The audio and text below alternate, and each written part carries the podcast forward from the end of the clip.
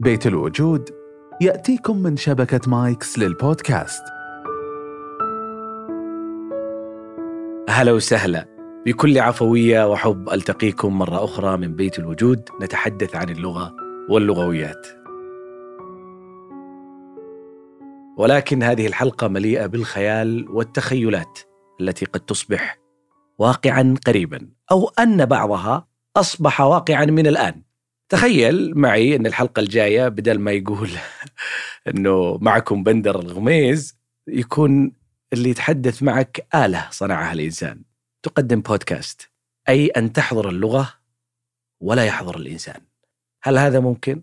هل يمكن للغة أن تصل أو إلى الآلة الآلة الذكية والذكاء الاصطناعي أن يصل إلى درجة أن يقدم بودكاست؟ إذا قدم بودكاست هل سيكون هذا التقديم شبيه بالإنسان؟ هل الآلة قادرة على إنتاج لغة شبيهة بلغة البشر؟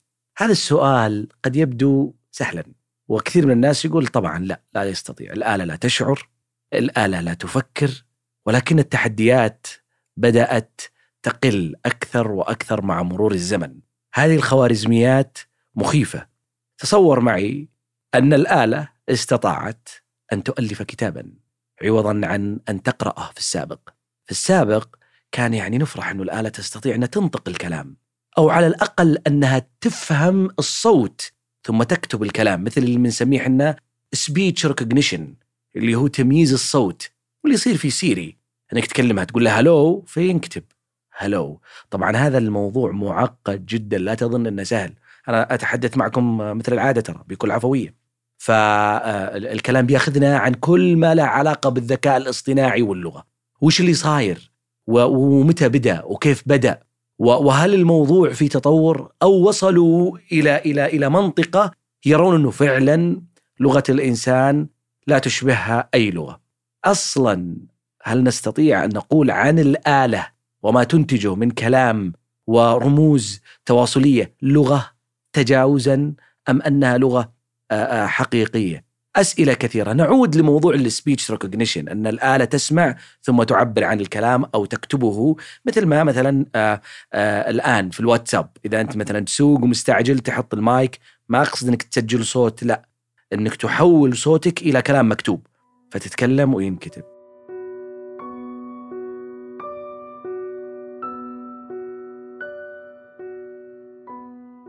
ترى هذا الموضوع معقد جدا. بدأ من زمان من يمكن قرابة ال ال 50 سنة. هذا التطور بما يسمى بال phonology وال phonetics وال NLP معالجة اللغة الطبيعية بدأوها من زمان.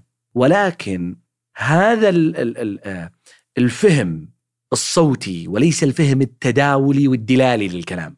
أي أن الآلة تقول أنا ماني فاهمة وش تقول. لكن أقدر أعكس صوتك إلى حرف موجود. كان تقدم فظيع ومبهر وتجاوز كثير من العقبات والتحديات. يعني إنك تقول كيف الحال في اللاقط ثم يعكسها لك كتابيا كيف الحال هذه الكتابة الاختراع البشري من أربعة آلاف سنة وليست آه يعني شيء آه جبل عليه الإنسان ثم الآلة تلحق الإنسان وتفهم هذا الشيء أيضا كتابيا ترى الموضوع يعني اكتشاف وفتح عظيم. لأنك أنت يمكن تقول سهل. خلاص نعلمها كل صوت الآلة وش يقابله من ال من ال الحروف أو الرموز. لا ابدا. أنت أذنك وسمعك ذكي جدا في السياق إلى درجة أنه يعرف إن كيف الحال هي كيف مسافة الحال مع أنها صوتيا أنت نطقتها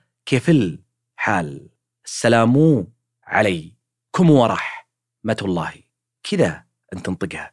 لكن أنا ما أسمعها بهالطريقة. الأجنبي يسمع اللغة. الأجنبي عن اللغة أقصد. يسمع اللغة بهذه الطريقة ولهذا السبب هي صعبة لديه. فيشبك الأصوات بحسب مقاطعها الصوتية لا بحسب الكلمات الدلالية وما يقابلها في المعجم. أتمنى أنها وضحت. فأنا لما أقول للآلة السلام عليكم ورحمة الله وبركاته هو بيعرف من خلال السياق أنه يوجد كلمة اسمها السلام ويوجد كلمة اسمها عليكم لكن ما يوجد شيء اسمه السلام مو علي. ما في شيء اسمه مو علي باللغة مع إنك أنت ترى قلت مو علي في الكلام بشكل سريع.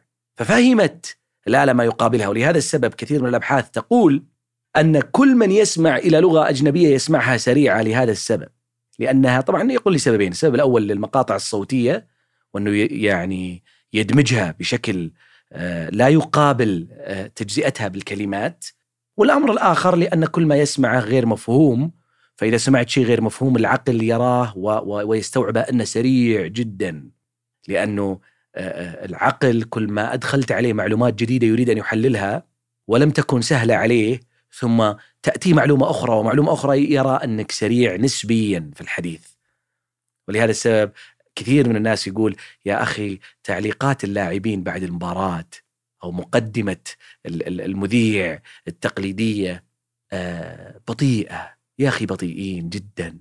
يعني والله أنا أشكر الأهل وأشكر الناس على متابعتهم لهذه المباراة. وفي البداية تعرف المباراة فوز وخسارة. وتشعر أنه بطيء. الحقيقة هو مو بطيء. جو العلماء وراحوا وحللوا. طبعا قد يكون هناك بطء نسبي نعم. لكن في كثير من الأحوال وجدوا أنه ما في بطء. عقل الإنسان يراه أنه بطيء. ليه يراه أنه بطيء؟ لأن كل المعلومات اللي قاعد تدخل عليك أنت عارفها. فعقلك هادي ما هو قاعد يسوي أي عمليات داخل الدماغ. فهذا الهدوء اللي داخل الدماغ يحسسك أنه الكلام يعني بطيء لأنك تبغى معلومة عشان العقل يستعجل في تحليلها. بينما لو أجي أقول لك كلام جديد عليك مليء بالمعلومات المعقدة وعقلك يريد أن يستوعبها بشكل سريع ترى إن كلامي سريع.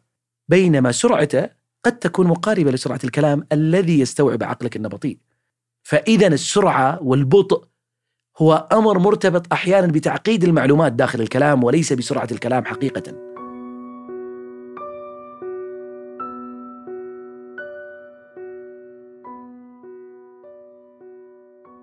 لهذا السبب اللغة الأجنبية على أذنك هي لغة سريعة دائما. دائما نسمع الكلام آه، سريع مثل ما نسمع الجالية الهندية كلامهم سريع الإيرانيين كلامهم سريع أو الأفغان. لما يجي يقول لك مثلا هذا شو نايبا شو ما خوش هالام تقول والله وش يا أخي أه-، أهدى يعني آه، بالكلام. هم يسمعونك نفس الشيء أيضا تجي تتكلم عربي. إذا كنت تتذكر عندما كنت تسمع الإنجليزية قبل أن تتعلمها أو الآن لمن لا يتقن الإنجليزية أو يفهمها يرى أن كلامهم في الأفلام سريع جدا. هو في الحقيقة مو بسريع. والأبحاث المتعلقة في هذا الجانب وجدت أنه اللغات تتقارب في سرعة الكلام. عموما مو بهذا موضوعنا. موضوعنا أن الآلة فكت كل هذا. فكت ترجمته. قالت لا لا أنا عندي مدخلات. فلازم الآلة يكون عندها مرجعية فدخلنا عليها كلام كثير. عشان كذا ما تكتب كفل يعني كا يا فا لام كفل بعدين حال. لأنك تنطقها كفل حال. كذا تنطقها. لكن لأن الواتساب تدرب كثيرا في المدخلات على كيف مسافة الحال درى أنك تقصدها في الغالب. ولهذا السبب أحيانا يخطئ في فهم آه، كلامك خصوصا إذا كان آه، آه، الكلمة لها أكثر من رسم كتابي وتحتمل كذا وتحتمل الأمر الآخر. هذا بداية موضوع الذكاء الاصطناعي مع اللغة. طبعا حتى لوحة المفاتيح وكيف أننا نشوف اللغة وكيف نعبر عنها إلى وصلنا مثل ما قلنا لفهم الآلة الكلام ثم أيضا تحليل ومعالجة البيانات الطبيعية للغة أو اللغة الطبيعية وغيره. المخيف اللي جالس يصير في الذكاء الاصطناعي. لكن السؤال هل تتوقع بأن يأتي يوم مع هذا التطور المذهل بهذه الوتيرة المتسارعة للذكاء الاصطناعي أن تستمع وتطرب أذنك؟ لقصيدة عصماء يلقيها عليك آه، روبوت ألهمها الخوارزميات أدخلنا له معجم آه، آه، ديوان المتنبي وديوان نزار وديوان شوقي وديوان حافظ إبراهيم وديوان أبو العلاء المعري. ثم يحللها ثم ينتج لغة رقيقة. هل تخيلت روبوت اصطناعي أن يقدم ويؤدي أغنية جميلة بألحان جميلة؟ بهذا العزف اللغوي الجميل وملامسته للمشاعر. بتقول مستحيل؟ أقول لك أن هذا بدأ يحدث حقيقة وبدأ الذكاء الاصطناعي يخطو خطوات جريئة جدا. لكن هل وصل إلى لغة البشر؟ هذا هو السؤال الأهم. مع كل هذا التطور لا يزال الجدل علميا قائم. هل ستصل اللغة المصطنعة بالذكاء الاصطناعي والروبوتات والأجهزة وغيره إلى لغة الإنسان؟ أصلا لو لو وصلت سيتغير شيء كثير من التعاطي مع اللغة فلسفيا وتداوليا وثقافيا وفهم اللغة وموضوع فطرية اللغة وهل يمكن حصر كل المواقف الدلالية؟ يعني في مواقف دلالية كثيرة ترى. الواحد إذا دخل على أخوه في الغرفة في الليل طق الباب وفتح ولقاه على جواله يجي يقول له أوه ما نمت. كثير منا ما يفهم الفكرة يقول لا نايم بس إني قاعد أحلم. لا هو أخوه يقول له ما نمت. أي أني إيش؟ أي أني مستغرب. إنك إلى الحين ما نمت. طبعا دائما يعني تصنع نكت على لغة الناس بهذا الجانب وهو له, تبرير لغوي واضح جدا. بالعكس هذا دليل من ذكاء الإنسان وقدرته على انتاج لغة تداولية ثقافية والجميع يشترك في مرجعيات معينة في فهم القصد، أنت سافرت مثلا دبي ولقيت والله ولد عمك صادفته في الشارع قلت أوه في دبي! تقول له. طبعا بيقول بعضهم يمزح أو يستهبل أو فعلا بكل سذاجة يعتقد ان إن هذا غباء لغوي بينما هذا ذكاء لغوي يقول له أنا ماني في دبي هذا خيالي أنا في الرياض هذه النكات اللي دائما آه، يعني يخترعها الناس بناء على مثل هذه الأسئلة اللغوية التي تبدو ساذجة وهي ليست ساذجة. معنى هذا الكلام في دبي أي إني أنا مستغرب إنك في دبي واضحة ما يبي لها كلام. فهذه الأمور هل سيفهمها آه الذكاء الاصطناعي ويحللها بنفس المرجعيات اللغوية؟ هنا نجي يعني باشياء مختلفة كثيرا. فالجدل لا يزال قائم